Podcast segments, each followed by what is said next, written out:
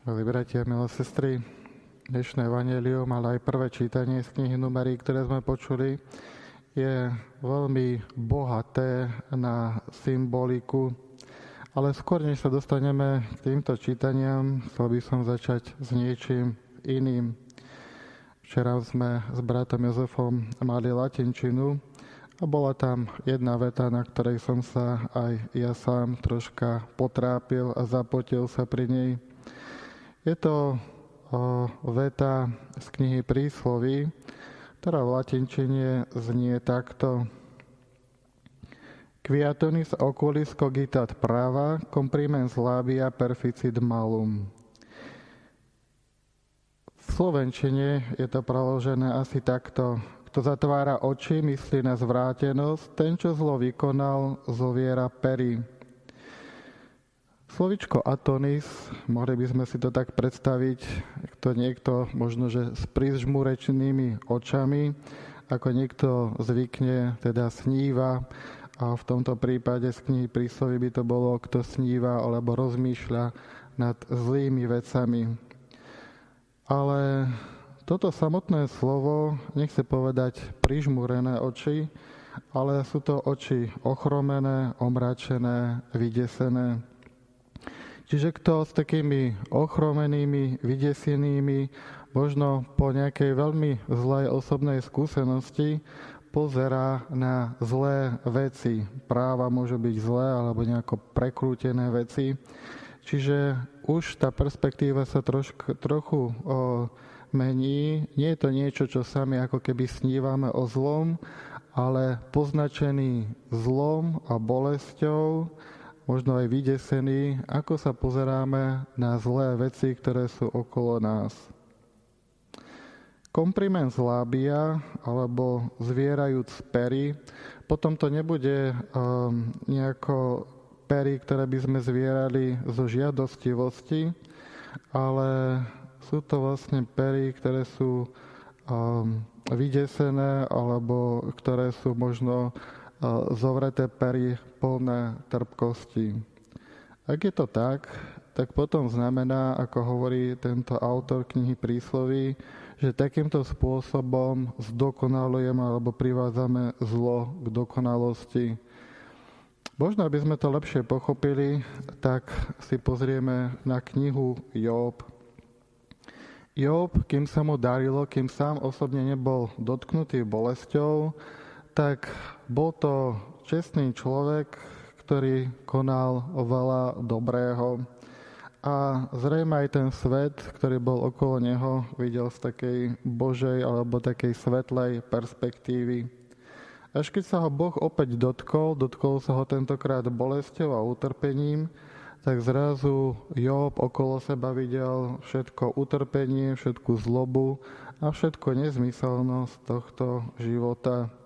A to bolo až do momentu, kedy sa Boh opäť nedotkol, kedy nepozdvihol jeho zrak, kedy mu Boh nedovolil, aby mohol kontemplovať Božiu hĺbku, Božie výšiny a Božie tajomstvo.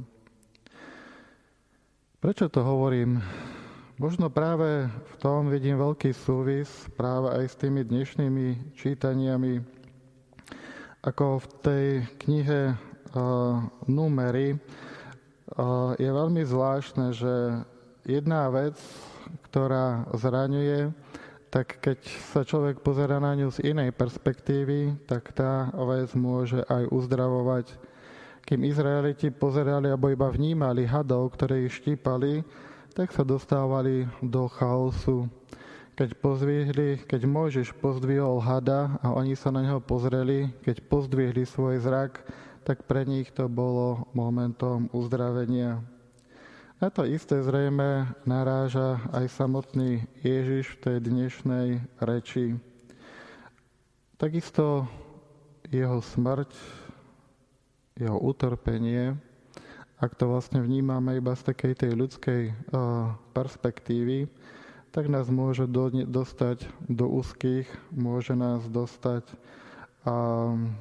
nejakým spôsobom do kúta a môže sa nám zdať, že naozaj táto smrť a toto zlo má navrh a úplne vyhráva. Evangelista Ján sa tu hrá s takým dvojitým pohybom dole a hore. Vyzdvihnúť Ježiša na jednej strane znamená vyzdvihnúť ho na kríž. Čiže je to moment uh, utrpenia a bezradnosti z takého nášho ľudského pohľadu. Ale z toho Božieho pohľadu je to vyzdvihnutie hore, vyzdvihnutie k samotnému Otcovi a takým spôsobom pohľad na syna človeka a jeho rany tak nás môže uzdravovať. Mohli by sme si povedať, milí bratia, milé sestry, ide tu v podstate iba o zmena, zmenu perspektívy, ako sa pozeráme na veci. Ale toto iba nie je len také ľahké. Samotný Job musel dlho bojovať a musel možno, že a to zlo nechať na seba dlhý čas doliehať, kým mal silu pozdvihnúť svoj zrak. A možno nie ani on, ale samotný Boh, ktorý prehovoril a ten jeho zrak nejakým spôsobom pozdvihol. To isté zrejme bolo aj so samotnými učeníkmi Ježiša, ktorí to, pre ktorých to taktiež nebolo len tak ľahko pozdvihnúť svoj zrak, a v tom, ktorý bol vyzdvihnutý o zeme, ktorý bol ukrižovaný, vidieť prámeň spásy a prámeň požehnania a uzdravenia. A takisto, milí bratia a sestry, to nie je ľahké zrejme ani pre nás.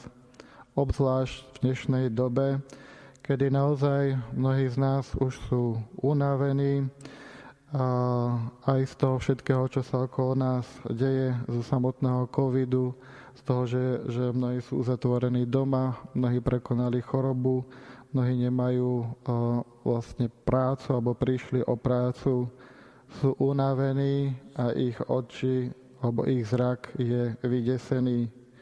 Všetko zrazu, čo je okolo nás, ako by sa zdalo stokrát, niekedy až tisíckrát horšie, ponorené v samotnom chaose. A práve tu nás autor knihy Príslovy upozorňuje, že ak takýmto spôsobom necháme na seba to zlo pôsobiť, a, tak práve vtedy toto zlo dosahuje svoju dokonalosť alebo svoju polnosť. Možno hľadieť na ukrižovaného, zvyk, e, zdvihnúť svoj zrak k nemu ako k prameňu e, Božieho požehnania, je určitým spôsobom, ako keby sme sa vzopreli tomu zlu a aby sme mu nedovolili, aby vykonalo to svoje dielo a dokonca práve aj na nás samých, v našich dušiach a v našich životoch. Amen.